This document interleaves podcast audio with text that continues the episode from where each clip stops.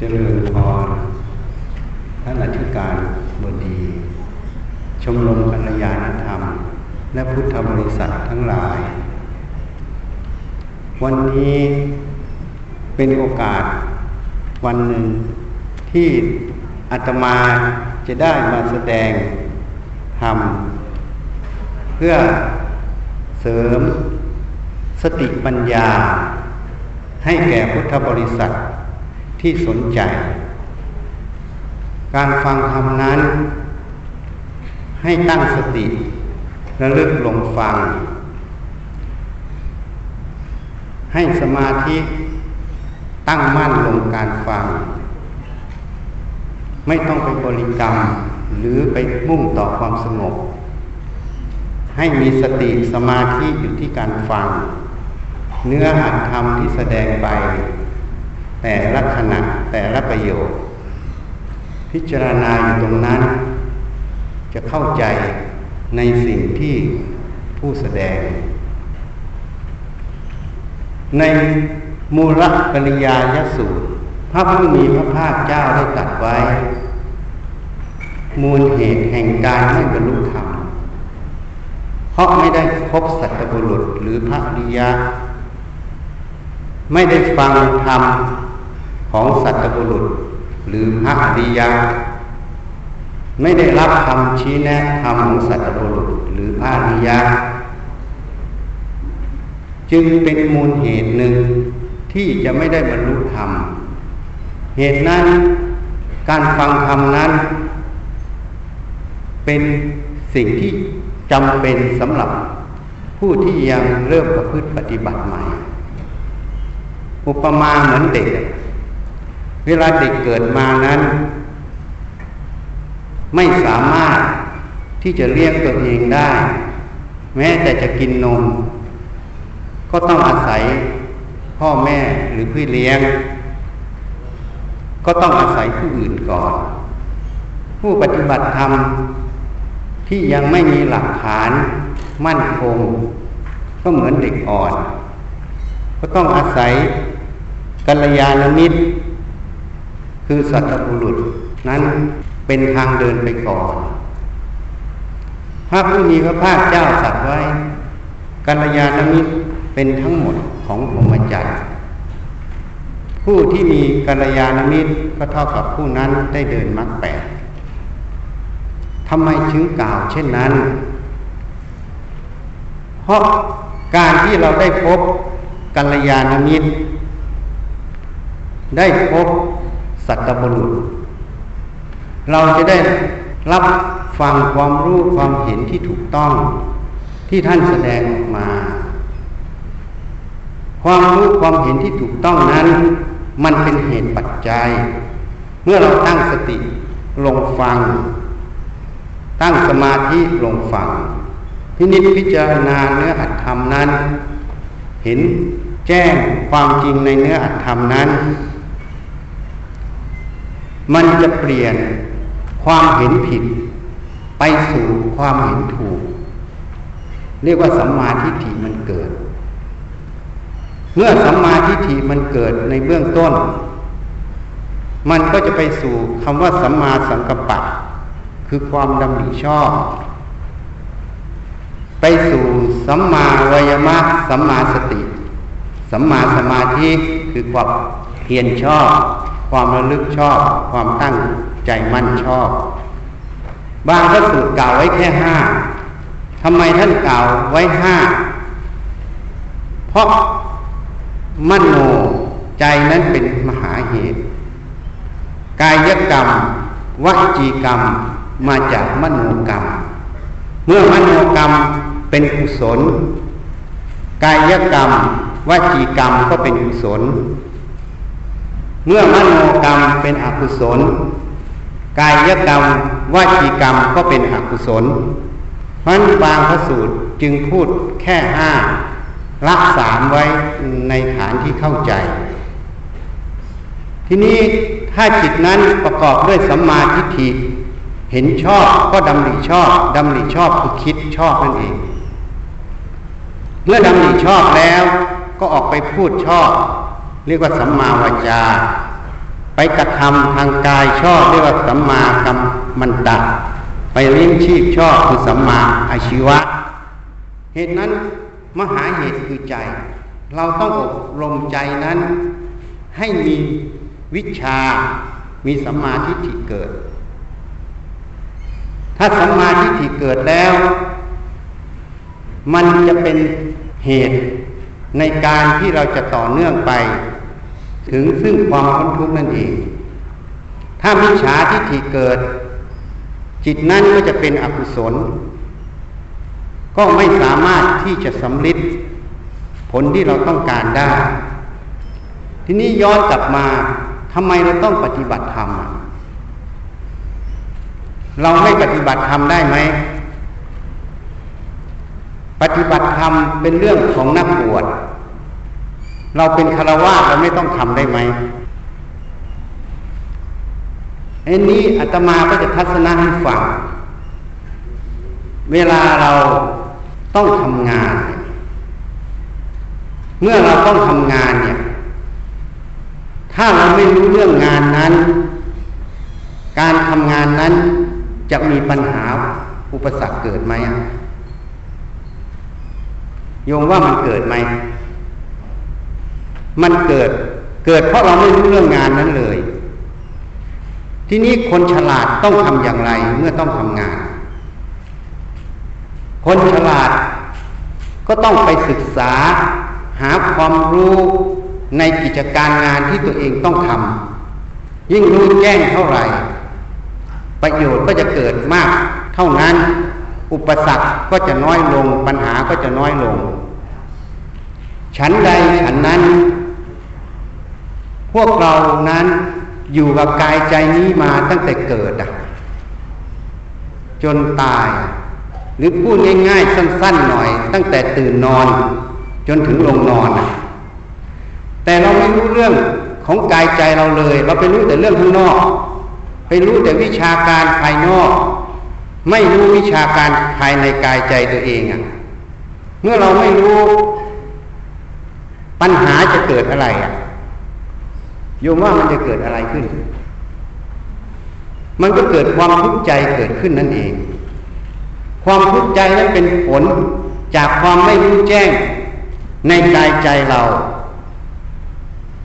เหตุนั้นผู้ที่ฉลาดก็ต้องแก้ปัญหาตรงนี้คือการศึกษาให้เห็นแจ้งในกายใจตัวเอง ปัญหาจึงจะไม่เกิด เราเหมือนบุคคลที่ถูกบังคับให้ทำงาน ตั้งแต่ตื่นนอนถึงลงนอนอะโยมว่าจริงไหม เพราะโยมไม่สามารถจะหนีจากกายใจนี้ได้ ถ้ามีความรู้สึกตื่นขึ้นมาเมื่อไหร่โยมก็ต้องรู้กับมันอยู่ตลอด อยู่กับมันตลอด ถ้าเราไม่รู้แจ้งตรงเนี้ยเราก็จะมีความทุกข์นั่นเองเป็นผลนะเหตุนั้นผู้ที่มีความ ฉลาดผู้ที่ศึกษาในตัวเอง เห็นเหตุอย่างนี้ ก็จึงจำเป็นต้องมาสมมุติว่าปฏิบัติธรรมนั่นเอง มาศึกษาให้รู้เรื่องกายใจตนเองอะ ให้ท่องแท้ เมื่อท่องแท้แล้ว ผลคือความทุกข์ก็จะน้อยลง ถ้าเราเข้าใจอย่างนี้ การปฏิบัติธรรมจึงไม่ใช่เป็นเรื่องของนักบวช การปฏิบัติธรรมไม่ใช่เป็นเรื่องของผู้ใหญ่ ผู้เกษียณอายุการปฏิบัติธรรมไม่ใช่เป็นเรื่องของผู้ชาย หรือผู้หญิง การปฏิบัติธรรมนั้น เป็นเรื่องของทุกคนที่มีกายใจนี้ ไม่ว่าเด็กหรือผู้ใหญ่ ไม่ว่าผู้หญิงหรือผู้ชาย ไม่ว่านักบวชหรือคารวะ เป็นเรื่องของทุกคนที่มีกายใจนี้ เหตุนั้นถ้าเราเข้าใจอย่างนี้ มันก็จะหมดปัญหา ซึ่งสมัยก่อน เราก็จะได้ยินคนรุ่นก่อนบอกเราว่า แก่ก่อนค่อยเข้าวัด แก่ก่อนค่อยปฏิบัติธรรมอันนี้ก็จะเป็นมิจฉาทิฏฐิคือความเห็นที่ผิดอันหนึ่งเพราะอะไร เพราะแก่นะไม่ควรเข้าวัด เพราะเวลามันจะตายมันเหลือน้อยแล้ว เข้าวัดแล้วประโยชน์มันได้น้อย ยกตัวอย่าง อย่างอีกวันหนึ่งพรุ่งนี้จะตายเนี่ยเข้าวัดไปมันได้ประโยชน์น้อย มันได้ประโยชน์แค่วันเดียว แต่เด็กเนี่ยถ้าเข้าตั้งแต่เด็กเนี่ย มันยังอยู่อีกหลายปีอะมันได้ประโยชน์มากกว่า อันนี้พูดจริง ๆ แล้วทุกคนนั่นแหละต้องเข้าวัด เข้าวัดคือวัดจิตวัดใจตัวเอง เข้ามาศึกษาในจิตใจตนเองนั่นเองนี่เพราะฉะนั้น ไม่ว่านักบวชไม่ว่าคารวะทุกคนก็ต้องสนใจในจุดนี้ ถ้าไม่ต้องการให้ปัญหามันเกิด เพราะนั้นปฏิบัติธรรมนั้น มันเป็นสิทธิเสรีภาพเสมอกัน ไม่ว่านักบวชหรือคารวะมันเป็นสิทธิเสรีภาพไม่ว่าหญิงหรือชาย มีความเท่าเทียมกันหมด ไม่ว่าเด็กหรือผู้ใหญ่เท่าเทียมกันหมด แต่ผู้ใดจะเห็นธรรมรู้ธรรมนั้นก็ขึ้นกับผู้นั้น ปฏิบัติธรรมสมควรแก่ธรรมหรือไม่ ผู้ใดปฏิบัติธรรมสมควรแก่ธรรมผู้นั้นก็จะรู้เห็น เข้าใจในธรรมนั้น ความทุกข์มันก็จะลดลงนั่นเอง ไม่ได้ขึ้นกับผู้หญิงหรือผู้ชาย ไม่ได้ขึ้นกับเด็กหรือคนแก่ ไม่ขึ้นนักบวชมีสิทธิเสมอกันหมด อันนี้เป็นเบื้องต้นว่าทำไมต้องปฏิบัติธรรมอาตมาสมัยเป็นนักศึกษาแพทย์ ไม่รู้คำว่าปฏิบัติธรรม รู้แต่ว่าเขาติดบอร์ดไว้ว่าฝึกสมาธิ ก็อยากรู้ว่าสมาธิเป็นอย่างไร เวลาเขาพูดแล้ว เราจะได้รู้เขาโกหกเราไม่ได้ คิดแค่นั้น ก็เลยสมัครไปกับเขาศีลแปดก็ไม่รู้จัก พอไปแล้ว ไปปฏิบัติแล้ว มันแก้ทุกข์ใจเราได้ ที่ปฏิบัติมาทั้งหมดนี้ไม่ได้ต้องการอะไรเลยนะ แก้ทุกข์ใจตัวเองไปวันๆเท่านั้นก็พอใจแล้ว มันก็เลยต้องปฏิบัติมาตั้งแต่อายุยี่สิบจนถึงอายุห้าสิบกว่า เพราะมันต้องแก้ปัญหาในใจเราตลอด นี่มีเป็นมูลเหตุที่ปฏิบัติไม่ได้ปฏิบัติ เพราะอยากได้อะไรเลย แล้วก็ไม่ได้ปฏิบัติ เพราะเหตุนั้นเหตุนี้แต่ที่ปฏิบัติเพราะเห็นมันแก้ทุกข์ใจเราได้ เป็นลำดับไป ที่นี้สมัยก่อนนั้น เราไปปฏิบัติธรรมเราไม่มีความรู้อะไร สติยังไม่รู้จักเลยนะจำคำเดียวกลับมาจากวัดได้คำว่าพุทโธ จำได้คำเดียว ไม่รู้จัก เมื่อไม่รู้จักทำไปแล้วปัญหามันเกิดก็ไม่รู้จะถามใครอะก็เลยพึ่งครูอาจารย์คือหนังสือ แต่ทีนี้หนังสือที่จะมาอ่าน เราก็ไม่มีความรู้อีกว่าใครเขียนผิดเขียนถูก ก็อาศัยครูบาอาจารย์ที่เชื่อว่าท่านปฏิบัติดีปฏิบัติชอบสายปฏิบัติเอามาอ่าน รงไหนมันจะถูกต้องตรงกับที่เราสงสัยว่างอาศัยอย่างนั้น มันก็เลยเป็นความลำบาก กว่าจะได้เข้าใจแต่ละเรื่องก็ต้องหาเอง ต้องลองผิดลองถูกเองหมดทำอย่างไร มันก็ต้องลองไปเรื่อยๆ จะทำสมาธิให้มันสงบทำยังไงก็ต้องลองผิดลองถูก จะนั่งยังไง ขาขวาทับขาซ้าย นั่งท่าไหนมันจะทรงสมส่วนก็ต้องลองลองเป็นเดือน ลองผิดลองถูกมาตลอด การปฏิบัติศีลจะปฏิบัติยังไงก็ลองอีกจำได้อย่างเดียวท่านสอนว่า ศีลคือศีลา ศีลคือปกติ ศีลรักษาที่เจตนา นี่หลวงปู่เทศท่านเทศ ก็เลยเอามาลองอีกอะเอาสติสัมปชัญญะ มารักษาเจตนาตั้งเจตนาจะไม่ผิดโทษห้าอย่าง อันนี้ฝึก เวลาจะพูด ถ้าพูดผิดก็จะเตือนตนเอง ว่าครั้งต่อไปที่พูดผิด จะไม่ให้ผิด เตือนตนเอง เวลาลุกเดิน ก้าวเดิน ถ้าก้าวซ้ายหรือขวาออกก่อนไม่รู้ตัว ก็จะเตือนตัวเองอีกว่าครั้งต่อไปที่ก้าวเดิน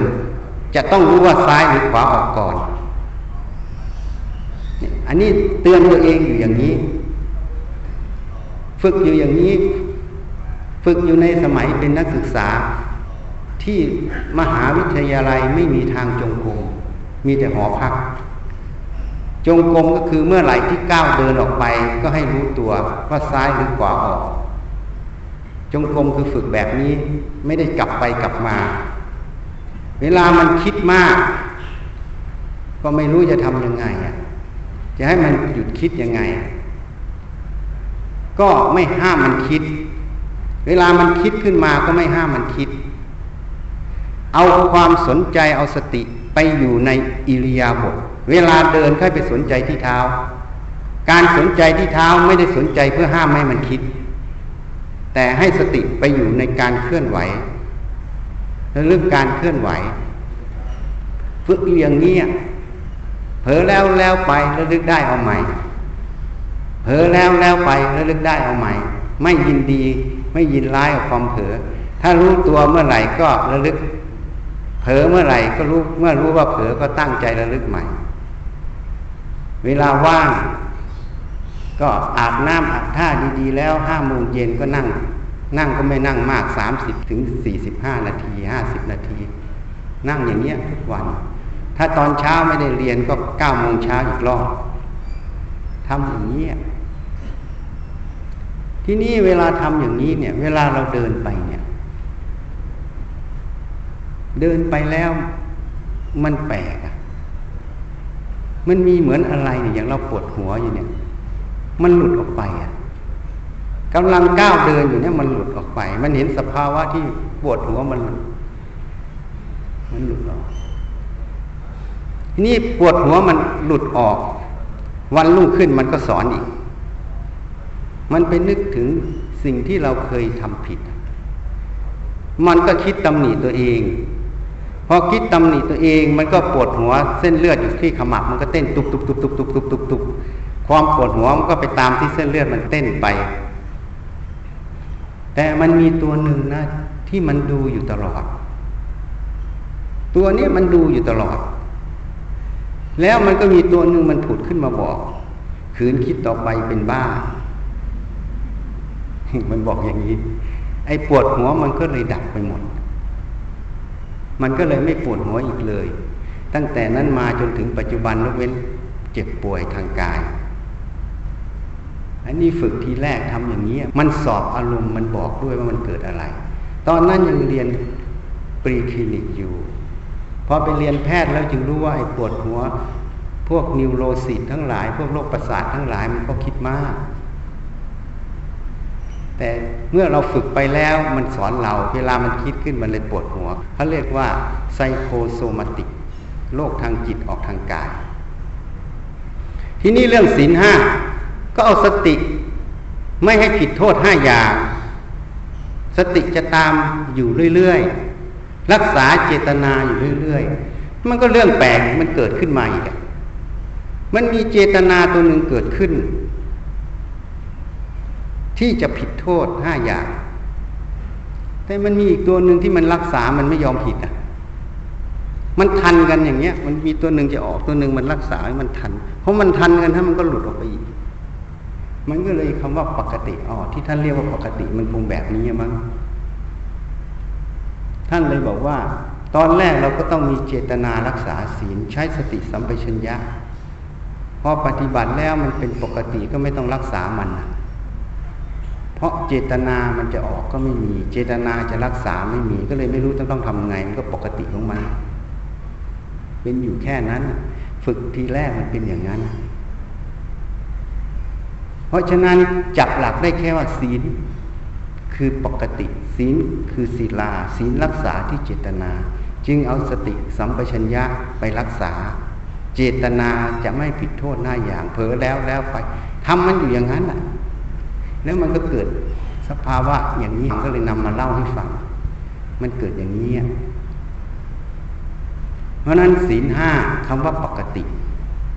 ปกติ คือการที่มันไม่มีโทษออก มันไม่มีตัวรักษา เพราะฉะนั้นเหมือนกฎหมายบ้านเมือง เมื่อไม่มีโจร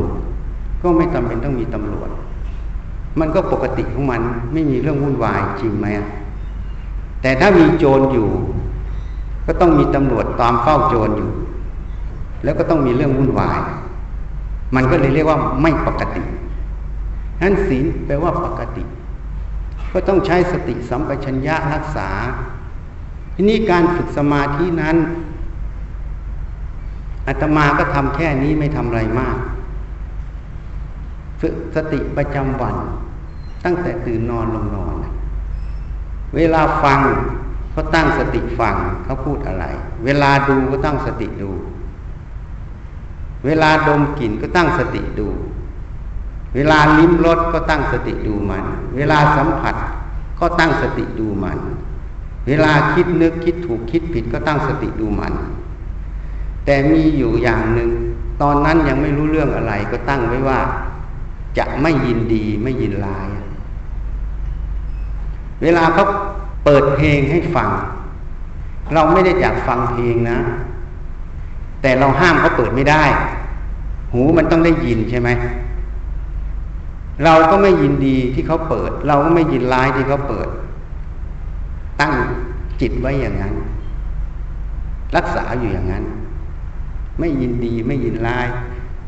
เวลาเห็นอะไรก็จะตั้งอย่างนี้ ฝึกอยู่อย่างเนี้ย แต่จะให้ไปเปิดเองก็ไม่เปิดนนั้นฝึกเบื้องต้นทำแบบนี้ ที่นี่เวลาเราฝึกมาแล้วเนี่ย เราควรจะต้องมาพิจารณา อันนี้พูดถึงเรื่องการฝึกสติ สมาธิให้นั่งทุกวัน ทีนี้บางคนก็บอกว่าต้องเดินจงกรมนั่งสมาธิก่อสร้างไม่ได้ แต่ที่วัดนี่ต้องก่อสร้างไม่มีใครช่วยทำก็ต้องทำกับช่าง มันมีอยู่อย่างหนึ่งสตินี่นะ มันไม่ได้อยู่ที่ตอนจงกรมหรือนั่งสมาธิ หรือยืนอย่างเดียวนะ สติสัมปชัญญะเนี่ยมันมีทุกอิริยาบถ ถ้าเราฝึกเพื่อเดินอย่างเดียว เวลาขับรถไม่มีสติเขาก็เรียกว่าอะไรอะขับรถโดยประมาทเกิดอุบัติเหตุเกิดขึ้น เพราะสติสัมปชัญญะเนี่ยมันจะไปทุกอายตนะ มันจะไปตลอดฉะนั้นเราต้องฝึกให้มาก ฝึกให้มากจนเป็นวสี จนชำนาญ จนเป็นอัตโนมัติของมันเอง แล้วเราจะได้เห็นผลของมัน มีอยู่ทีหนึ่งสมัยบวชพรรษาแรกไปทำเจดีย์บันไดตื้นไปก็ไต่บันไดขึ้นเวลาจะลง ดันเอาก้นลงไม่ได้ดูแล้วก็เข้าใจผิดว่า มันถึงพื้นแล้วอะ ปล่อยเต็มที่เลยอะพอต่อยเต็มที่มันก็หงายหลังลงเลยอะแล้วพอดีตรงนั้นมันเป็นช่องพอดี ที่ไว้ขาบันได มันก็ลงเลยหงายหัวลงเลยอะ แต่มันเกิดอะไรขึ้นมา มันนิ่งอยู่นิดหนึ่งเพราะมันหงายแล้วมันนิ่งนิดหนึ่งพอนิ่งนิดหนึ่งแล้วมันก็ออกมา แล้วมันก็มีตัวหนึ่งถามขึ้นมาว่า เกิดอะไรขึ้น แล้วมันก็มีอีกตัวหนึ่งตอบขึ้นมาเอง เราไม่ได้ตอบนะ เพราะมันเร็วมาก ถ้ามัวมานั่งคิดตอบอย่างนี้ คอหักเรียบร้อย มันก็บอกขึ้นมาว่าตกคอหักตาย มันมีตัวหนึ่งถามแล้วก็มีตัวหนึ่งตอบ ตอบเสร็จแล้ว มันก็สั่งการโดยอัตโนมัติให้มือสองข้างในโหนไอ้ตรงข้างพื้นนั่นนะเหมือนเราเล่นบาคู่อะโหนแล้วก็พยุงตัวขึ้นมาก็เลยไม่ตายเลยได้มานั่งตรงนี้ อันนี้มันทำงานของมันเองเลยนะ เราไม่ได้ทำเลยอะที่นี้อีกห้าพันษา ก็ไปทำบ่อน้ำพอทำบ่อน้ำก็มีอาคารที่มันอยู่บนบ่อ ที่นี่ก็ถือไม้กระดานคู่กับพระอีกรูปหนึ่งถือกันเดินคนละคานนะที่นี่ท่านตัวใหญ่กว่า ท่านแข็งแรงกว่า ท่านก็เดินเร็วกระชากเราอะ พอกระชากก็สี่เมตรอะ มันก็ตกลงเลยอะสี่เมตร มันตกลงพอมันตกลงตาเนี่ยมันเห็นรูป ไม้ค้ำยันอะผ่านอยู่เนี่ย มันเห็นนะ มันสั่งการอัตโนมัติเลยให้มือเกาะตรงนี้ตรงนี้พยุงตัวขึ้นพอยุงตัวขึ้นก็ขึ้นมาได้พอดี ถ้าตกลงไปก็ไม่ขาหักแขนหักก็คอหัก มันทำงานโดยอัตโนมัติ โดยที่เราไม่ได้สั่งการเลยนะ ไม่ได้คิด อันนี้มาเล่าให้ฟังคราวแรก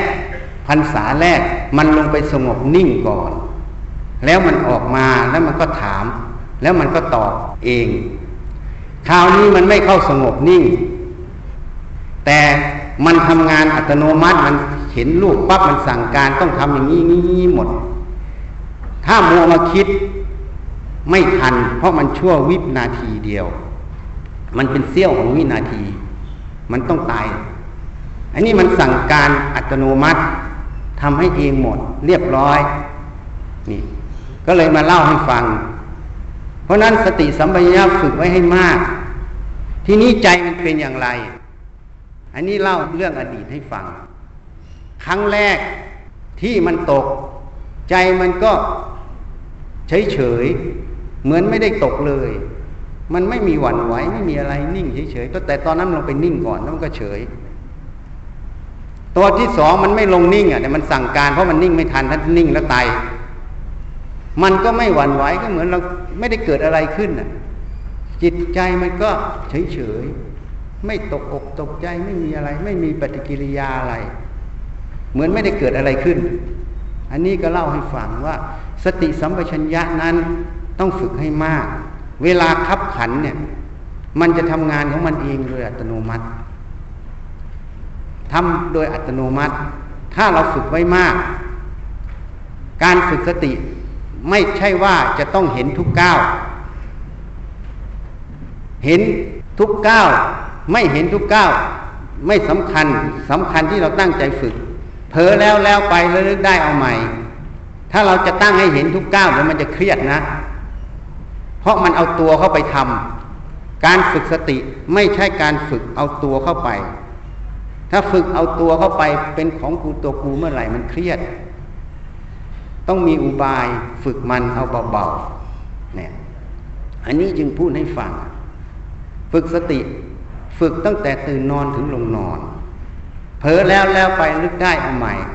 การนั่งสมาธิเวลาว่างก็ให้นั่งนั่งทุกวันละดี แต่ไม่จำเป็นต้องตลอดเวลา เอาช่วงว่าง เวลาทำงานในหน้าที่ต่าง ๆ อย่าไปนั่งสมาธินะ เอาสติอยู่ตรงงานตรงนั้น ให้มันตั้งมั่นในงาน แล้วมันจะพินิษพิจารณาเหตุปัจจัยในงานนั้น มันก็ได้ประโยชน์ทั้งภายนอก ได้ประโยชน์ทั้งภายใน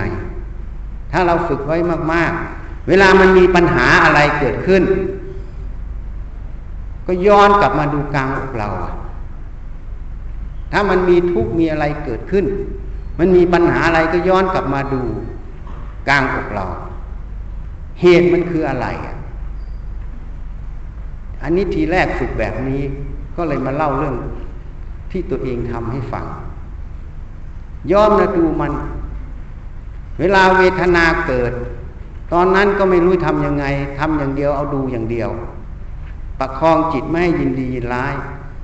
อย่างถอนฟันนั่งดูมันตั้งแต่สามโมงเช้าถึงบ่ายสามโมงเย็น เห็นเวทนามันดับไปคาตาเลย นั่งดูมันเฉยๆไม่ยินดีไม่ยินร้ายกับมัน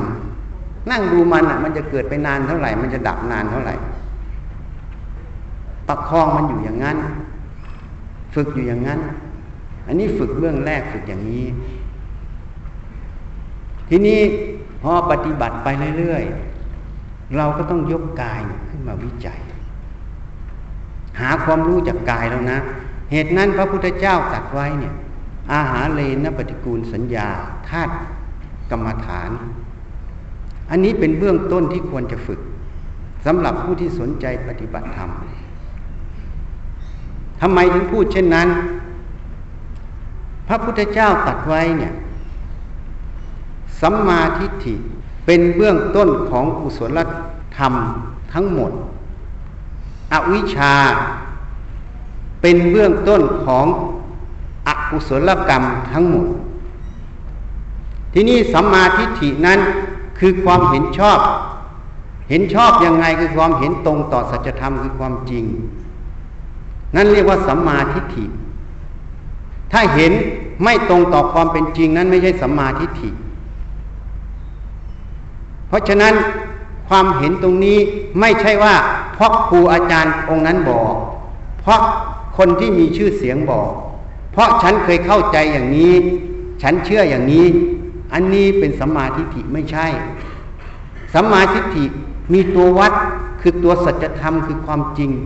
ในสิ่งนั้นเป็นตัววัด ไม่ได้ขึ้นกับเรา ไม่ได้ขึ้นกับเขา ขึ้นกับว่ามันตรงความจริงไหม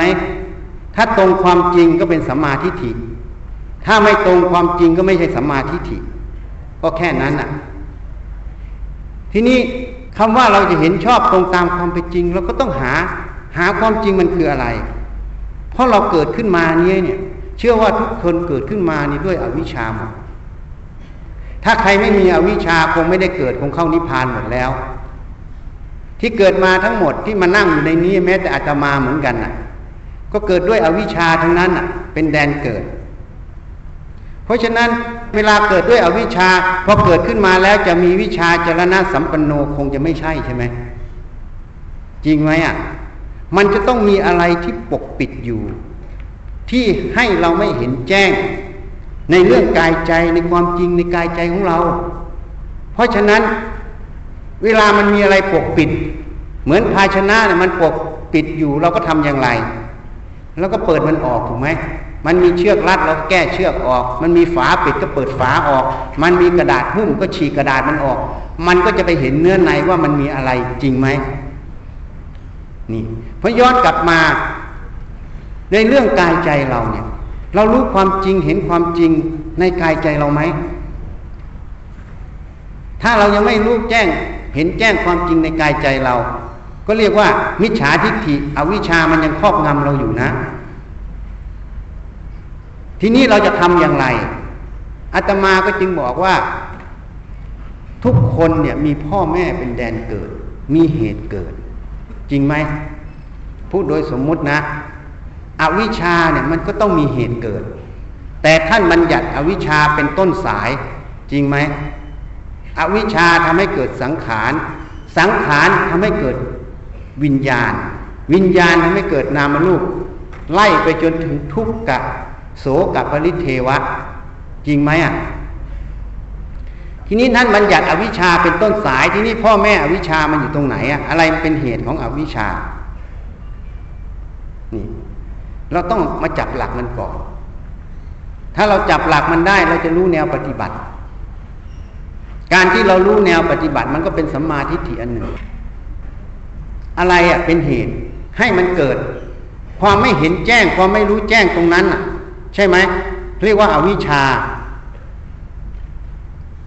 ไม่รู้จริงหรือไม่เห็นจริงก็แล้ว แต่จะเรียกสำนวนแล้วแต่ แต่ความไม่เห็นแจ้งในตรงจุดนั้นอะนั่นแหละอวิชามันแอบแฝงได้ทำยังไงก็ทำให้มันเปิดเผยขึ้น ให้มันเห็นแจ้งตรงนั้น เพราะนั้นมูลเหตุแห่งอวิชาก็คืออโยนิโสมนัสิกานั่นเอง การทำในใจไม่แยบคาย การไม่พินิจพิจารณา ไม่ศึกษานั่นเองในกายใจเรา มันเป็นจุดที่อวิชามันซ่อนได้ ถ้าเราขี้คายมันออก วิเคราะห์วิจัยเห็นแจ้งสิ่งเหล่านี้หมด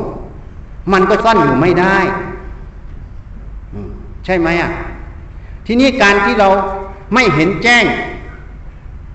ในกายใจตัวเนี้ยเราเกิดขึ้นมาเนี่ย เราไม่ใช่พุทธะ เราไม่ได้ตัดสู้เองโดยชอบ เพราะบารรมีเราสร้างมาไม่ถึงตรงนั้น เราก็ต้องอาศัยอะไรอะ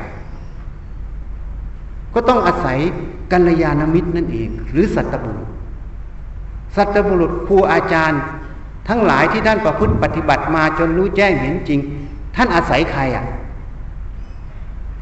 ก็ย้อนขึ้นไปก็คือสุดท้ายคืออาศัยพระพุทธเจ้าถูกไหม เพราะนั้นพุทธเจ้านั่นแหละคือกัลยาณมิตรของเรา คือสัตบุรุษ แต่อาศัยปากของครูอาจารย์ถ่ายทอดลงมาจริงไหม เพราะฉะนั้นเราไม่มีเรื่องที่จะต้องไปเสียเวลา กับที่จะต้องไปทะเลาะเบาแวงกับความเห็นว่าคำสอนนี้เป็นของใคร เวลาเรา พิจารณาอัตธรรมนั้น พระผู้มีพระภาคเจ้าได้ตัดไว้กับพระนางมหาประชาบดีโคตมีทำใดเป็นไปเพื่อละโลกกดหลงไม่สะสมกิเลสธรรมนั้นเป็นธรรมของเราตถาคต เพราะฉะนั้นถ้ามันเข้าสู่หลักธรรมตรงสัจธรรมตรงความจริงมันเป็นธรรมของพระเจ้าหมด จริง ๆธรรมของพระเจ้านั้น เราก็สมมุติเรียกว่าของพระเจ้า เพราะท่านมาตัดสู้ จริง ๆ สัจธรรมนั้นมันเป็นของกลางพระนิพพานมันมีตั้งแต่พระเจ้าองค์ปัจจุบัน จะมาตัดสู้มันมีก่อนแล้ว ตั้งแต่สมเด็จองค์ปฐมองค์แรก เลื่อยลงมาจนถึง แล้วในอนาคตก็ยังมีอยู่ ท่านมาค้นพบจึงบัญญัติออกมาเผยแผ่ให้เราได้ปฏิพฤติปฏิบัติ ท่านไม่ได้สร้างนะธรรมะพุทธเจ้าเราไม่ได้สร้างขึ้นมา มันเป็นของที่มีอยู่แล้ว มีอยู่แล้ว ท่านมาค้นพบ จึงนำมาเผยแผ่นั่นเอง เพราะฉะนั้นธรรมะมันเป็นของกลางคำว่าของกลางทุกคนจึงมีสิทธิ์ที่จะประพฤติปฏิบัติเข้าถึงจุดเดียวกันได้หมด คือพระนิพพาน ถ้าเป็นของบุคคลนั้นบุคคลนี้ มันเป็นลิขสิทธิ์ส่วนตัว คนอื่นก็ไม่มีสิทธิ์ที่จะเข้าถึงได้จริงไหม ถูกไหมอะ เพราะฉะนั้นถ้าเราเข้าใจหลักธรรมนะ มันจะจบไม่ต้องมาเถียงกัน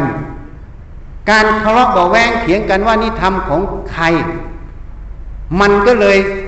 ไปหลงอยู่ในสมมติ สัตว์บุคคลอยู่ตลอด เข้าไม่ถึงแก่นธรรม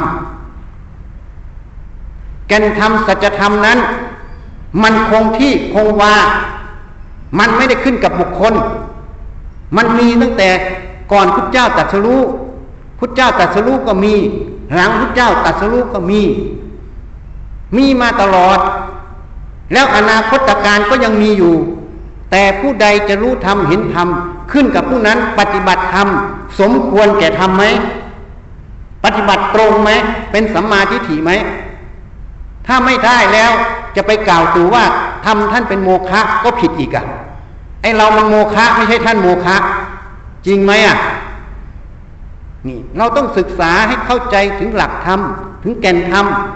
ถ้าเราเข้าใจตรงนี้แล้ว ปัญหาทั้งหลายมันก็จบ เพราะมันเป็นสัมมาทิฏฐิแล้วอะ มันไม่เป็นมิจฉาทิฏฐิที่เถียงกันอยู่นะมันเป็นมิจฉาทิฏฐิอยู่ ยังหลงอยู่ในสมมุติหมด ไม่รู้แจ้งสมมุติปรมัตจริงไหมอะ นี่ เพราะฉะนั้นถ้าเราเข้าใจตรงนี้จะหมดปัญหาเลยตำราทั้งหลายเวลาเปิดขึ้นอ่านเราจะเข้าใจเลย เขาเขียนผิดหรือเขียนถูก ที่เขียนผิดเขียนถูกเข้าใจ ไม่ใช่เพราะเราเป็นคนตัดสินนะ เพราะสัจธรรมคือความจริงมันเป็นเครื่องตัดสิน ถ้ามันเกยสัจธรรม มันไม่ตรงสัจธรรมเมื่อไหร่มันก็ไม่ใช่ใช่ไหมยกตัวอย่างง่ายๆนะอย่างอาคารหลังนี้มีคนมาบอกว่าท่านอธิการ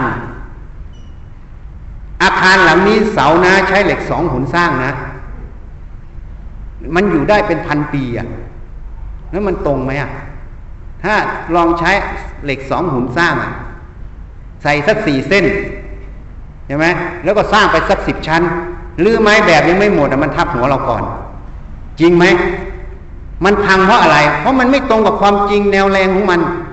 ถูกไหมอะ ถ้าเราคำนวณตรงความจริงตรงแนวแรงของมัน มันก็มั่นคงอะ มันไม่ได้อยู่ที่ใครบอก มันอยู่ที่ความจริงตรงนั้น เหตุปัจจัยตรงนั้นเป็นตัวบอก จริงไหมอะ เพราะฉะนั้นถ้าเราเข้าใจตรงนี้เนี่ย มันจะตัดไปหลายเรื่อง อย่างเช่น สมัยหลวงปู่มั่น คนก็เชื่อว่า นิพพานไม่มีแล้ว พระอรหันต์ไม่มี มันไปตามยุคสมัยพุทธกาลก็เข้าใจอย่างนั้น อันนี้มันก็ไม่ตรงอีกเพราะอะไร เพราะธรรมะมันมีทั้งสัจธรรมมันมี มันไม่ได้เรียกการเวลา ถ้าเรียกการเวลามันก็ไม่ใช่สัจธรรมไม่ใช่ความจริงถูกไหม เพราะฉะนั้นถ้าเราเข้าใจตรงนี้นี่ มันก็หมดความลังเลสงสัย ที่เชื่อว่ามันหมดยุคหมดสมัยแล้ว ถ้ามันยังเชื่อว่าหมดยุคหมดสมัย เวลาปฏิบัติมันก็ห่อเหี่ยว แล้วไม่รู้จะทำไปทำไม มันไม่ได้ผลน่ะ โง่ไปทำทำไมอะฉันก็ไม่โง่ถูกไหมจริงไหมอะ ทีนี้ถ้าเราเข้าใจสัจธรรมความจริงตรงนี้ มันมีของมันอยู่ เพียงแต่เราปฏิบัติตรงไหมอะสมควรแก่ทำไหมพอเรารู้อย่างนี้ก็มีกำลังใจปฏิบัติไหมปลูกต้นมะม่วงรู้อยู่ว่ามะม่วงต้นนี้ไม่เป็นหมันนะยังไงก็ต้องได้กินผลมันก็มีกำลังใจไหมถ้าปลูกต้นมะม่วงแล้วลูกมันเป็นหมันน่ะ จะปลูกไปทำไมมันก็ห่อเหี่ยวใช่ไหมจริงไหมอะตัวสัจธรรมคือความจริงนั่นเอง มันเป็นตัวตัดสิน ตัดสินทุกเรื่อง ไม่ใช่เรา ไม่ใช่เขา ไม่ใช่ครูอาจารย์องค์นั้น ไม่ใช่หนังสือเล่มนี้ ตัวธรรมะ ตัวสัจธรรมคือความจริง มันทรงความจริงของเขามันเป็นตัวตัดสิน ใครพูดตรงสัจธรรม เราก็ยอมเชื่อ ใครพูดไม่ตรงสัจธรรมเราก็ไม่เชื่อ เราคิดไม่ตรงสัจธรรมเราก็ไม่เชื่อ เราคิดตรงสัจธรรมเราก็เชื่อ เราเชื่อไม่ใช่เพราะเชื่อความเห็นเราเชื่อความเห็นเขา เราเชื่อ เพราะมันตรงสัจธรรม ถ้าสิ่งใดตรงสัจธรรมเราก็เชื่อตรงนั้น เพราะฉะนั้นความเห็นเรา ความเห็นเขาก็เลยหมดปัญหาใช่ไหมไม่มีความเห็นเราก็เปลี่ยนได้ ถ้ามันไม่ตรงสัจธรรม ถูกไหมความเห็นเขาเราก็เชื่อได้ไม่เชื่อได้ ถ้ามันไม่ตรงสัจธรรม จริงไหม ถ้ามันไม่ตรงสัจธรรมเราก็ไม่เชื่อ ตรงเราก็เชื่อก็เท่านั้นแล้วเราก็ไปประพฤติปฏิบัติดู ถ้าเป็นจริงก็เชื่อซะก็จบ เพราะฉะนั้นความรู้ความเห็นทั้งภายนอก ความรู้ความเห็นทั้งภายใน จะถูกตัวสติปัญญานั้นน่ะ กันกองวิจัยตลอด มันจึงไม่มีคำว่าลำเอียงอคติไง จริงไหมอะแต่ในโลกนี้จะเอาความเห็นตัวเองเป็นใหญ่ ถือความเห็นตัวเองเป็นใหญ่ ความเห็นใดที่มันไม่ตรงสัจธรรมมันเป็นความเห็นกูอะกูก็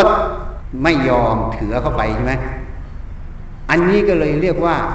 ไม่เคารพธรรม คือความจริงนั่นเองเข้าใจยังอะ อันนี้เป็นหลักตัดสิน เพราะนายโยมเข้าใจหลักตรงนี้ มันก็หมดปัญหาไม่ต้องไปทะเลาะกันในเฟซบุ๊กในอะไรต่างๆวุ่นวายไปหมดพอเสียเวลา เพราะการทะเลาะกันก็คือการหลงสมมุติ หลงทั้งคู่ เสียเวลา เสียเวลา เราไม่ควรจะไปทำเหตุแห่งความทุกข์ถ้าเราคิดจะปฏิบัติ เราต้องสร้างเหตุแห่งความพ้นทุกข์ต่างหากจริงไหมอะเหตุนั้นพระจุนทะไปทูลถามพระผู้มีพระภาคเจ้า จะละทิฏฐิคือความเห็น ทิฏฐิคือความเห็นนะ ภาษาบาลีเรียกว่าทิฏฐิ ภาษาไทยเรียกว่าความเห็น จะละความเห็นได้อย่างไรพระเจ้าค่ะ พระผู้มีพระภาคเจ้าก็ตัดไว้ว่า ให้เธอพิจารณาว่า นั่นไม่ใช่ของเราไม่ใช่เราไม่ตัวตนของเรา เข้าใจยัง มันไม่ใช่ของเราเราก็ไม่จำเป็นต้องเชื่อมันอะ ถูกไหมถ้ามันเห็นถูกก็เชื่อมัน มันเห็นไม่ถูกก็ไม่เชื่อมัน เพราะมันไม่ใช่ของเรา เราอาศัยความเห็นนั้นทำประโยชน์ ถ้าเห็นถูกก็อาศัยมันทำประโยชน์ เห็นผิดก็ละมันทิ้งไม่อาศัยมันทำโทษ จริงไหมอะ นี่คนมีปัญญาต้องอย่างนั้น ลองไปคิดดูว่าจริงไหม เพราะฉะนั้นกัลยาณธรรม กัลยาณมิตรเนี่ยเป็นจุดเริ่มต้น เพราะเราเกิดด้วยอวิชชา เพราะเราเกิดด้วยอวิชชา เราไม่สามารถรู้เองได้ก็เหมือนพูดเมื่อต้นชั่วโมงอะว่าเหมือนเด็กเล็กก็ต้องอาศัยพ่อแม่หรือพี่เลี้ยงเลี้ยงใช่ไหมเด็กแบบอกมันจะร้องแล้วจะคานมากินนมได้ไหมก็ต้องอุ้มมันมา เอานมใส่ให้กินใช่ไหมจริงไหมอะฉันใดฉันนั้นผู้ปฏิบัติธรรมเบื้องต้นก็เหมือนเด็กอ่อน เราต้องรู้เมื่อเด็กอ่อนเราต้องแสวงหากัลยาณมิตรแสวงหาสัตบุรุษนั่นเอง ถูกไหมเป็นต้นก่อนกัลยาณมิตรหรือสัตบุรุษก็สรุปก็คือพระพุทธเจ้านั่นเอง เพราะธรรมที่เรามาแสดงทั้งหมดก็เกิดจากท่าน เพราะเราไม่ได้ตัดสรู้ได้เอง จริงไหม ถ่ายทอดมาจากท่านนั่นเอง ก็ไล่ไปต้นสายก็คือพระเจ้านั่นเอง เอามาคบคิดพิจารณา จับหลักให้ถูก เมื่อจับหลักถูกแล้วก็ไปนำประพฤติปฏิบัติ จนเรามีสติตั้งมั่น มีสมาธิตั้งมั่น มีปัญญาตั้งมั่น รู้หลักสัจธรรมรู้หลักความจริงแล้ว เห็นหลักสัจธรรมเห็นความจริงแล้วก็อาศัยหลักที่ท่านให้มาวิเคราะห์วิจัยในกายใจเรา หาความจริงในกายใจเราต่อไปอีก ทีนี้เราก็จะพึ่งตนเองได้ ท่านจึงบอกอัตนาโจทยัตนังตนเตือนตน ใช่ไหมอัตนาโตทยัตนังตนเตือนตนนะแล้วก็อัตตาหิอัตโนนาโถ ตนเป็นที่พึ่งแห่งตน จะเป็นที่พึ่งแห่งตนพึ่งอะไร ไม่ใช่พึ่งตัวตนนะ พึ่งสติธรรมสมาธิธรรมปัญญาธรรม วิเคราะห์วิจัยอย่างนี้ องค์ธรรมก็เลยเรียกว่าความเพียรนนั่นเองศรัทธาความเพียรก็อยู่ในนี้หมดนี่ถ้าเราเข้าใจตรงนี้ก็วิเคราะห์วิจัย หาเหตุหาผลเบื้องต้นก็ต้องอาศัยกัลยาณมิตรกัลยาณธรรมนั่นเองประพฤติปฏิบัติ แล้วเมื่อเราได้หลักฐานมั่นคง ก็อาศัยตัวเองนั่นแหละประพฤติปฏิบัติ วิเคราะห์วิจัย สิ่งใดที่มันตรงสัจธรรม ก็ยอมรับสิ่งใดที่มันไม่ตรงสัจธรรม ก็ไม่เอากับมันไม่ว่าความเห็นนั้นจะเป็นความเห็นเราหรือความเห็นเขา เพราะฉะนั้นมันก็เลยตั้งจิตไว้ด้วยความเป็นกลาง จริงไหมอะไม่ขึ้นกับความเห็นเราหรือความเห็นเขา ขึ้นสัจธรรมคือความจริง ถ้าสิ่งใดเขาพูดมาตรงสัจธรรม แต่ไม่ตรงความเห็นเราเราก็เชื่อ สิ่งใดเราคิดขึ้นมา มันไม่ตรงสัจธรรมเราก็ไม่เชื่อความคิดเรา ถูกไหมเพราะความคิดมันก็ไม่ใช่ของเราอีกนะ จริงไหมมันเป็นขันอันหนึ่งเรียกว่าสังขารขัน ถ้าเราเห็นอย่างเนี้ยตั้งหลักไว้อย่างเนี้ยเราจะวิเคราะห์วิจัย กัน น้ำใสออกจากน้ำขุ่นนะเข้าใจอย่าง แล้วเราจะมีหลัก ที่จะพินิจพิจารณาตัวเอง แล้วก็จะมีหลักที่จะฟังข้างนอกด้วย ถ้าไม่ถูกเราก็ไม่ไป เราก็จะเลือกได้ว่า ใครเป็นบัณฑิต ใครเป็นคนพาลถ้าเป็นบัณฑิต เราก็เข้าหาเข้าคบ ถ้าเป็นคนพาลเราก็หลีกลี่จึงตรงกับพระผู้มีพระภาคเจ้าตัดไว้ในมงคลสูตร อเสวนาจะพารนัง ปันทิตานันจะเสวนา เอตมังกลมุตตมัง จริง ๆ มงคลสูตรสามสิบแปดประการก็คือมรรคแปดนั่นเองแต่พูดในเรื่องของมงคล เพราะฉะนั้นมรรคแปดจะเริ่มต้นตัวไหนอะก็เริ่มต้นด้วย อเสวนาจะพาลานัง ปันทิตานันจะเสวนา ไม่ให้คบคนพาลให้คบบัณฑิตนั่นเองเป็นเบื้องต้นไง เมื่อคบสัตบุรุษหรือบัณฑิตแล้ว มันจะเป็นเหตุให้ได้ฟังธรรม เมื่อได้ฟังแล้วคำว่าบัณฑิตท่านจะแสดงสิ่งที่เป็นสัจธรรมตลอด สิ่งใดไม่ใช่สัจธรรม ท่านจะไม่พูดไม่แสดง แต่คนพาลไม่ใช่ แล้วท่านจะตรง ไม่ลำเอียงนั่นเองไปตามเนื้อผ้านี่เมื่อเราได้คบบัณฑิต เราจะได้สิ่งที่มันตรง ได้สัจธรรมที่ไปขบคิดพิจารณาได้ไปวิจัยตัวเอง นี่ มันจึงเป็นเอตัมมังกลมุตตมัง เมื่อเราได้อย่างนี้สิ่งใดที่มันเป็นมิจฉาทิฏฐิ เมื่อท่านแสดงสัมมาทิฏฐิให้ เราได้เอาไปขบคิดแล้วเป็นจริง มันก็จะเปลี่ยนความเห็นผิดในใจเรา ไปสู่ความเห็นถูกจริงไหมเมื่อเราเห็นถูกในใจเราแล้ว เราก็จะมีอะไรต่อ เวลามันคิดมันก็คิดถูกใช่ไหมเวลาคิดถูกมันก็พูดถูกทำถูก ถูกไหม มันถูกมันก็ย้อนกลับมาให้มันเห็นถูกอีกอะ่ะหมุนไปอยู่กี่รอบเขาจึงทำธรรมจักไงมรรคแปดก็เลยเป็นรูปธรรมจักไง เพราะมันหมุนเป็นกองล้อหมุนอย่างเงี้ย มันจะหมุนไปกี่รอบ มันอาศัยสัมมาทิฏฐิอาศัยกัลยาณมิตรก่อน แล้วก็เข้าไปสู่สัมมาทิฏฐิแล้วมันก็จะหมุนออกไปแล้วก็กลับมาสัมมาทิฏฐิหลายรอบเข้าหลายรอบเข้านี่ เพราะฉะนั้นถ้าเราเข้าใจตรงนี้ มันก็จะค่อยๆละเอียดขึ้นคำว่าละเอียดหมายความว่า จิตนั้นสติก็จะมากขึ้น ตั้งมั่นขึ้น สมาธิก็จะตั้งมั่นขึ้น ปัญญาก็จะสว่างเห็นแจ้งในเรื่องกายใจตัวเองนะ ไม่ใช่ไปเห็นคนอื่นนะนี่มันจะตั้งมั่นขึ้นสว่างขึ้นไปเรื่อยๆ แล้วมันจะเข้ามาวิจัย ทีนี้จะย้อนกลับมา เรื่องของกาย กายเนี่ย มันเกิดมาจากอะไร โยมเคยพิจารณาไหม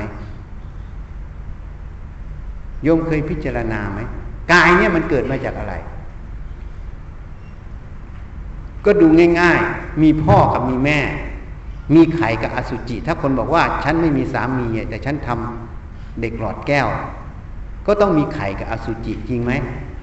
ผสมกัน จากสองเซลล์เป็นหนึ่งเซลล์ จากหนึ่งเซลล์แตกขึ้นเป็นสองเป็นสี่เป็นแปดไปเรื่อย จนเป็นรูปเด็ก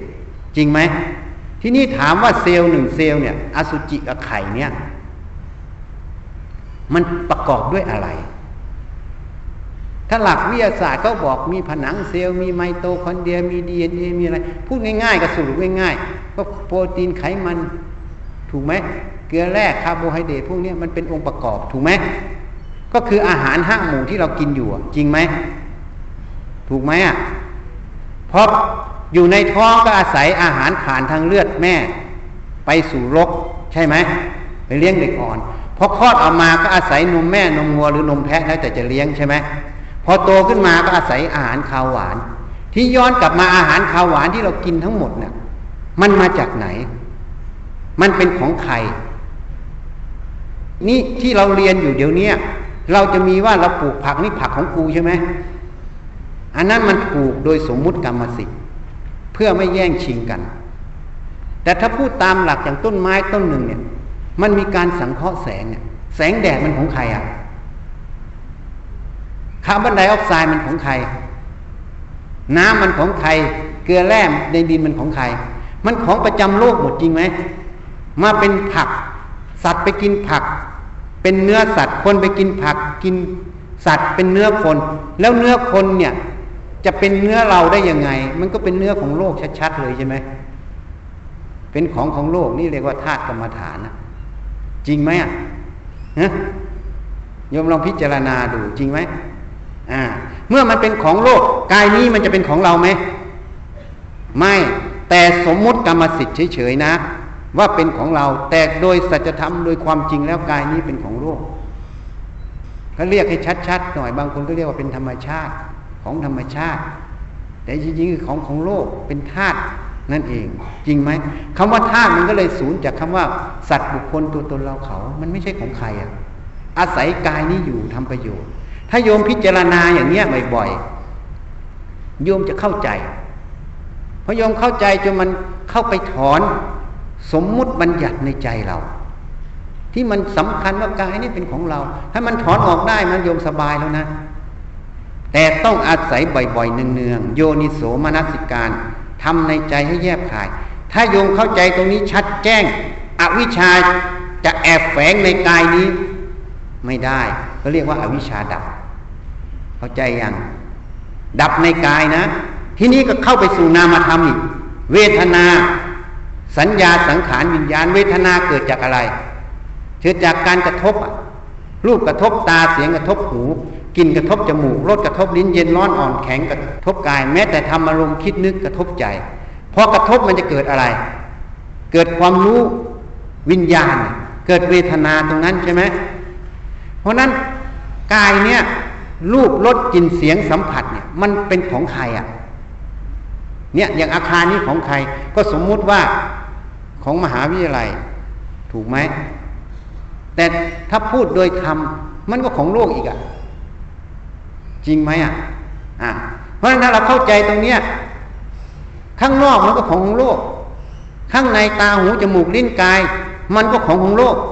มันกระทบแล้วมันรู้ขึ้นมา ไอ้ความรู้นั้นจะเป็นของเราได้ยังไงเขาเลยเรียกว่าธาตุรู้ไง ใช่ไหมที่ท่านสอนเรื่องธาตุกรรมฐาน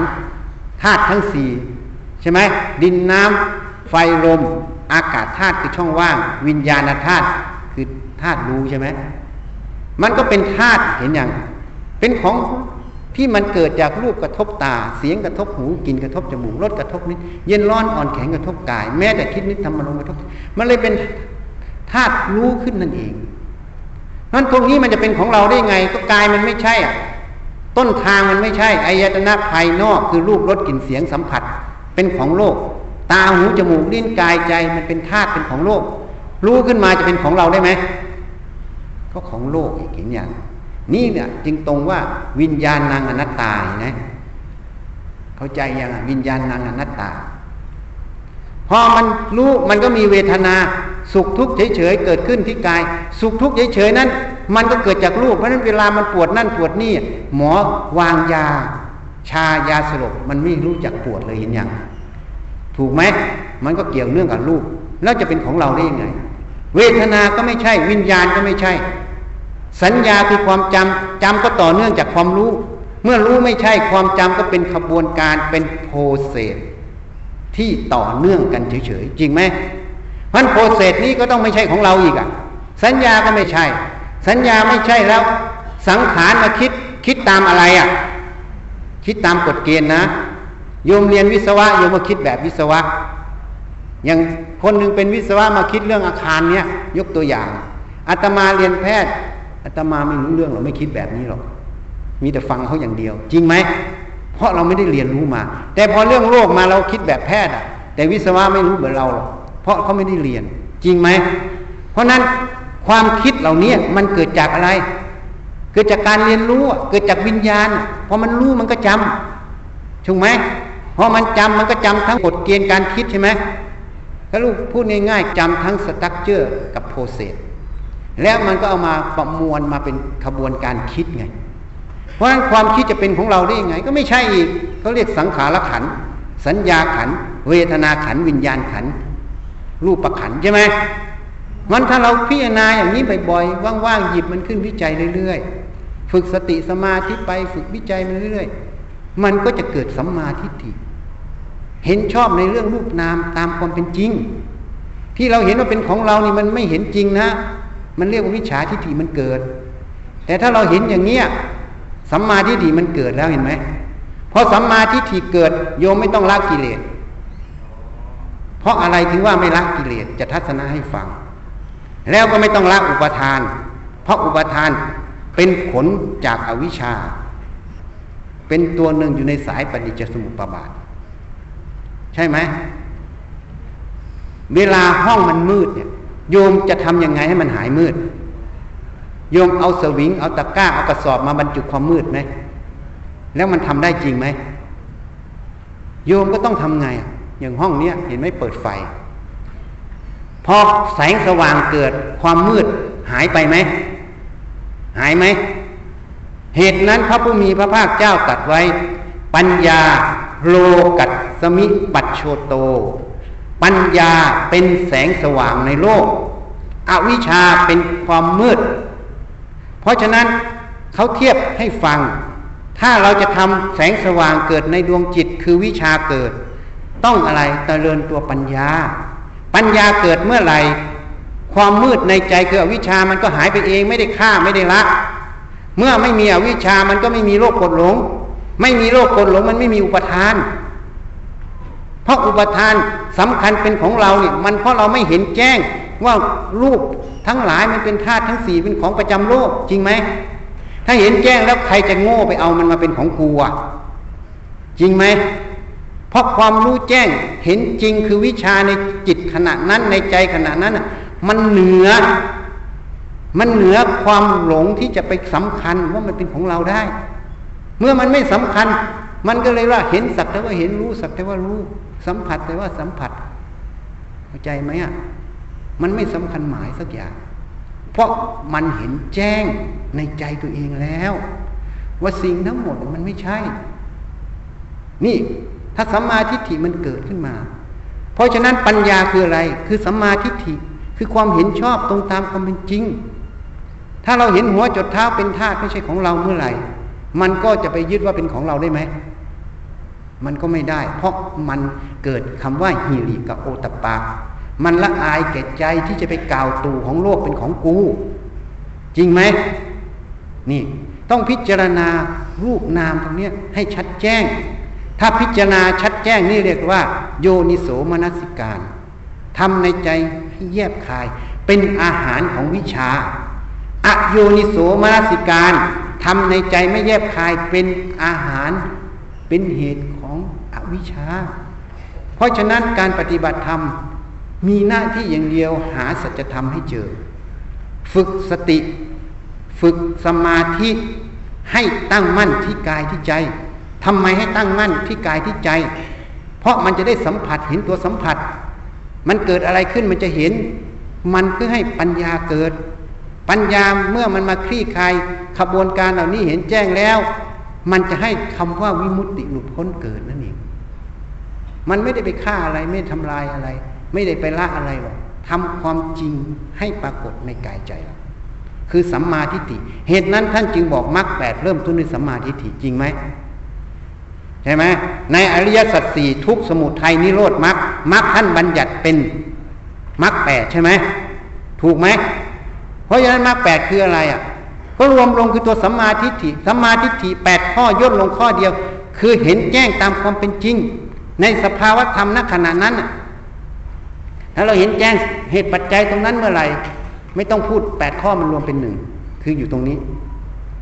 แล้วเราจะปฏิบัติได้ถูกต้อง แล้วมันจะเป็นอัตโนมัติของมัน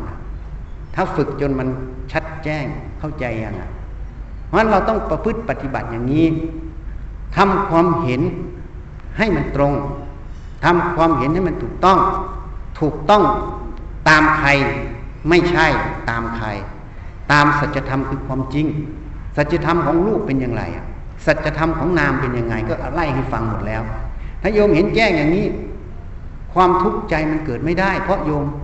ไม่หลงมัน ไม่สำคัญเป็นของเราเมื่อไหร่ ไม่เอามันเมื่อไหร่ มันก็มีเหมือนไม่มีอะมันมีอยู่ทุกกายมันมีแต่ใจมันไม่ทุกข์มันเฉยๆแล้วก็ไม่ใช่ตั้งเฉยๆนะทำสมาธิมันเฉยๆไม่ใช่ มันสัมผัสรู้อยู่แต่ว่ามันไม่ มันเฉยของมันเองเพราะว่ามันเห็นแล้วมันไม่ใช่ของเรา มันไม่สำคัญหมายเป็นของเรา เพราะฉะนั้นการประพฤติปฏิบัติธรรมนั้น ต้องเจริญสัมมาทิฏฐิให้เกิด ถ้าผู้ใดเจริญสัมมาทิฏฐิเกิด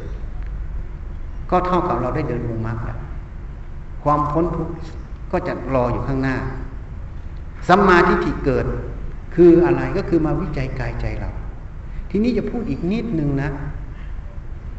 จะพูดเรื่องสมมุติปรมัตให้ฟังอีกนิดหนึ่ง เวลาเราเห็นรูปเนี่ย พระพุทธเจ้าตัดไว้ รูปที่เธอเห็น เธอก็ไม่ได้เห็น เธอก็ไม่เคยเห็น แม้แต่รูปที่สัมผัสตาเธอขณะนี้เธอก็ไม่ได้เห็น อันนี้พุทธเจ้าพูดแบบละเอียดมาก เข้าใจไหมอะ ยังโยมนะโยมไม่เคยเห็นอาตมาอาตมาก็ไม่เคยเห็นโยม ที่อาตมาเห็นโยมอยู่นี้เนี่ย มันคือภาพเสมือน ก็เหมือนกล้องวงจรปิดอยู่เดี๋ยวนี้ที่เห็นรูปเนี่ย มันไม่ใช่รูปอาตมานั้นอะ มันเป็นแสงเข้าตาโยม เข้าใจตรงนี้ไหมแสงที่สะท้อนจากตัวโยมเข้าตาอาตมา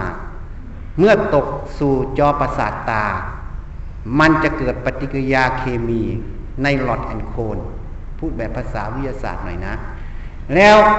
มันก็จะเกิดกระแสพลังงานขึ้น กระแสประสาทตามเส้นประสาทไปสู่สมอง แล้วมันก็จะฟอร์มภาพขึ้นมา ภาพขึ้นมาเป็นภาพเสมือน ให้เราเห็นว่านี่คือตัวโยมอย่างนี้แหละก็เหมือนเอ็กซเรย์คอมพิวเตอร์แหละเข้าใจยังอะ เพราะนั้นสิ่งที่เราเห็นเนี่ย เราไม่ได้เห็นโยมเลย มันเป็นภาพเสมือนที่มันเห็นในใจเฉย เพราะพระเจ้าตัดไว้รูปที่เธอเห็นน่ะ เธอก็ไม่ได้เห็นไม่เคยเห็นด้วย ที่นี้ที่เราไปเดือดร้อนไปยินดียินร้ายกับรูปข้างนอกทั้งหมด เพราะเราไม่เห็นแจ้งตรงนี้ใช่ไหมเรายังสำคัญว่ามันมีรูปนี้สวยรูปนี้ไม่สวย นี่เป็นอย่างนั้นนี่เป็นอย่างนี้ถูกไหมแต่เราไม่เห็นถึงกระบวนการภายในว่ามันไม่มีรูปพวกนี้เลย จริงไหมมันเป็นภาพเสมือนมันเป็นรูปสัญญาในใจเพราะเราไม่เห็นรูปข้างนอก เพราะนั้นในรูปฌาน เมื่อจะขึ้นอรูปฌานต้องเพิกรูปไงเพิกรูปคือเพิกรูปสัญญา รูปสัญญาเป็นนามธรรมไม่ใช่รูปนะ เนี่ย เพราะฉะนั้นเนี่ยมันเราไม่ได้เห็น ที่เห็นมันเป็นกระแสประสาททุกอย่างมันเป็นภาพเสมือนหมด เพราะฉะนั้นความรู้ในใจ ถ้าเราเห็นแจ้ง ยังเราคิดถึงคนนี้นะ่ะ เราก็เป็นทุกข์ใจ เขาทิ้งเราเราก็เสียใจ เพราะเราหลงอะไร หลงว่าคนนี้มีอยู่ในใจเราใช่ไหมจริงไหมอะ ถูกไหม แต่ถ้าเราใช้สติแยบคายเข้าไปจริง ๆ ถามว่าตัวคนนี้มีอยู่ในใจเราจริงไหมสมมติว่าผู้หญิงคนหนึ่งรักผู้ชายมาก ทุกใจ แต่ตัวผู้หญิงนั้นเล็กกว่าตัวผู้ชาย ถ้าตัวผู้ชายนั้นมีอยู่ในใจผู้หญิง หนังที่หุ้มตัวผู้หญิงไว้ จะหุ้มตัวผู้ชายได้หมดไหม เพราะตัวผู้ชายมันใหญ่กว่า อันนี้อาตมาให้ข้อคิดนะจริงไหม เพราะฉะนั้นที่เรารู้มันมันเป็นภาพเสมือนในใจเราหมดอะ นี่เขาเรียกว่าอะไรเขาเรียกว่าสมมุติมันเกิดในใจ ปรมัตมันเป็นแค่นามธรรมความรู้อันหนึ่งเฉยๆ มันไม่มีอยู่จริง เมื่อไม่มีอยู่จริง มันจะมีความไปรักไปยินดีไปยินร้ายอะไรไหม ถ้าเราเห็นแจ้งอย่างนี้ชัดแจ้งจนประจักษ์แก่ใจเรา มันจะมีราคะโทสะไหม เพราะอะไร เพราะมันไม่มีโมหะ เพราะเราไม่หลงรูปเสมือนภาพในใจ เราไม่หลงภาพในใจเราเราก็ไม่หลงข้างนอก เพราะเรารู้แล้วในใจเรามันไม่มีภาพข้างนอก มันไม่มีข้างนอก มันเป็นภาพเสมือน เหตุนั้นจะทัศนะให้ฟังอีกนิดหนึ่ง เวลาโยมไปดูหนังอะโยมเห็นไหมอะเวลาแสงมันกระทบจอหนังอะ โยมเคยเห็นไหมอะแสงกระทบจอหนังแล้วมันมีลำแสงจ่ายออกมา มันมีหนังสงครามอย่างเงี้ย เวลามันลบกันอะ ไฟมันไหม้จอหนังมันไหม้ไหมรถถังมันยิงตุ้มตุ้มระเบิดมันมาลงหัวเราไหมไม่ อันนั้นคืออะไร คือแสงกับจอหนังใช่ไหมแต่ภาพที่เกิดทั้งหมดนั่นคืออะไร นั่นแหละตัวสมมุติอะ ในใจเราเหมือนกันอย่างนั้นล่ะ ตัวจริงมันคือแค่จอหนังกับแสง เพราะถ้าเราเห็นสองส่วนเนี่ยว่าภาพที่ปรากฏเป็นแค่ภาพเสมือนภายนอก เพื่อสื่อภายนอก แต่ตัวจริงมันแค่อะไร ความรู้อันหนึ่งกับใจ ที่มันรู้อยู่แค่นั้น ถ้าเราเห็นตรงนี้มันก็แยกสมมุติปรมัตเมื่อมันไม่มี เราก็ไม่จำเป็นต้องไปหลง ไปยินดีร้ายกับสมมุติตรงนั้น เมื่อไม่ยินดีร้ายสมมุติตรงนั้น เมื่อไม่หลงก็เลยไม่ยินดีร้าย ไม่ยินดีร้ายก็ไม่มีอุปทาน ถูกไหมอะมันไม่หลงมันก็ไม่มีอุปทาน มันก็ละอุปทานตั้งแต่ต้นไม่ได้ไปตั้งใจละนะเหตุนั้นในพระพิธรรมท่านจึงบอกมรรคมันพ้นเจตนา พ้นอย่างนี้ต่างหากเราไม่ได้ไปละอะไรสักอย่าง เราทำความเห็นให้มันตรงให้มันชอบ ต่อสัจธรรมเห็นสัจธรรมตรงนั้น เมื่อเห็นตรงนั้น ความมืดเมื่อแสงสว่างเกิด ความมืดมันก็ไม่มี เราไม่ได้ไปลบความมืด แต่แสงสว่างมัน ไปแทนถูกไหม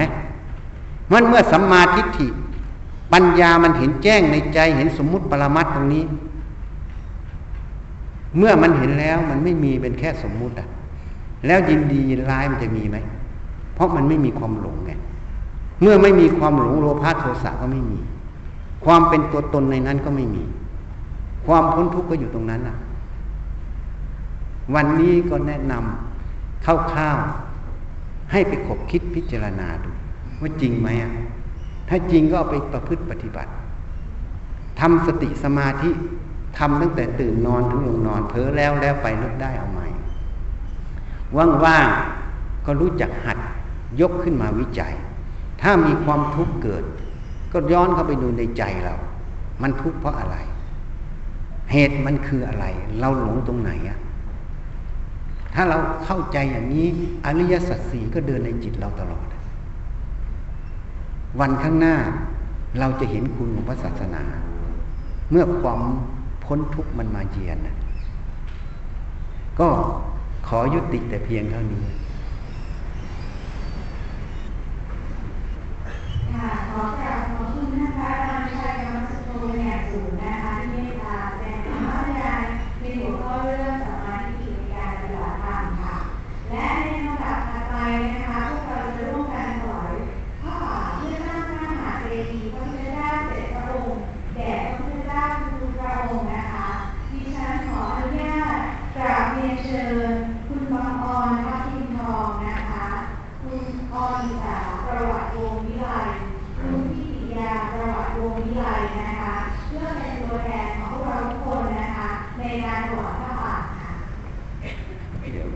มทุกคนนะถ้าไม่รีบก็อย่าเพิ่งกลับ ให้ร่วมกันอนุโมทนาถวายพระป่านะ เจดีย์พุทธเจ้าเจ็ดพระองค์ ไม่ใช่เจดีย์เจ็ดพระเจดีย์เป็นเจดีย์เดียว แต่พระบรมสารีริกธาตุพุทธเจ้าเจ็ดพระองค์จะมารวมตัวหมด ตอนนี้เสด็จมาแล้วห้าพระองค์ รออีกสองพระองค์คือพุทธเจ้าองค์ปัจจุบันกับพุทธเจ้าเวสภู เมื่อไหร่มาครบก็จะสร้างพระเจดีย์ครอบ ระธาตุได้เสด็จลงมาที่จะสร้างหมดแล้วห้าพระองค์นะ ให้อนุโมทนานะ เป็นบุญที่ใหญ่ เจดีย์ที่เขามีกันเป็นกี่พระองค์ ส่วนใหญ่เขาจะไม่มีพระธาตุครบ แต่เจดีย์นี้จะพระธาตุครบหมด เพราะมันมีมูลเหตุอยู่นะ อันนี้พูดให้ฟังนะอะค่ะขอให้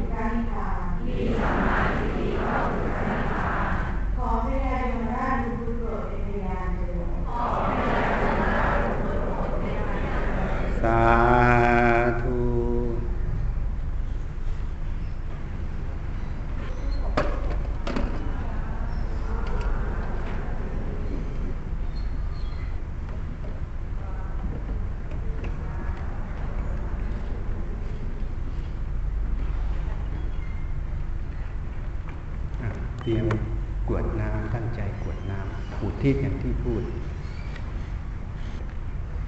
ยะถาวาริวะหาปูรา ปะริปูเรนติสาคะรังเอวะเมวะอิโตทินนังเปตานังอุปะกัปปะติอิจฉิตังปัตถิตังตุมหัง ขิปปะเมวะ สะมิชฌะตุสัพเพปูเรนตุสังกัปปา จันโทปัณณะระโสยะถา มะณิโชติระโสยะถาสัพพีติโยวิวัชชันตุสัพพะโรโควินัสตุ มาเตภวัตวันตะรายโยสุขีทีคายุโกภวะ อภิวาทนาสีริสนิจังวุธาปจายโนจัตตารธรรมาวัฏทันติ อายุวันโนสุขังพระลังพระวัตุสัพพมังคลังรักขันตุสัพพะเทวตา สัพพพุทธานุภาเวนะสัพพปัจเจกพุทธานุภาเวนะสัพพธรรมานุภาเวนะ สัพพะสังฆานุภาเวนัสทธาโสธีพระวันตุเต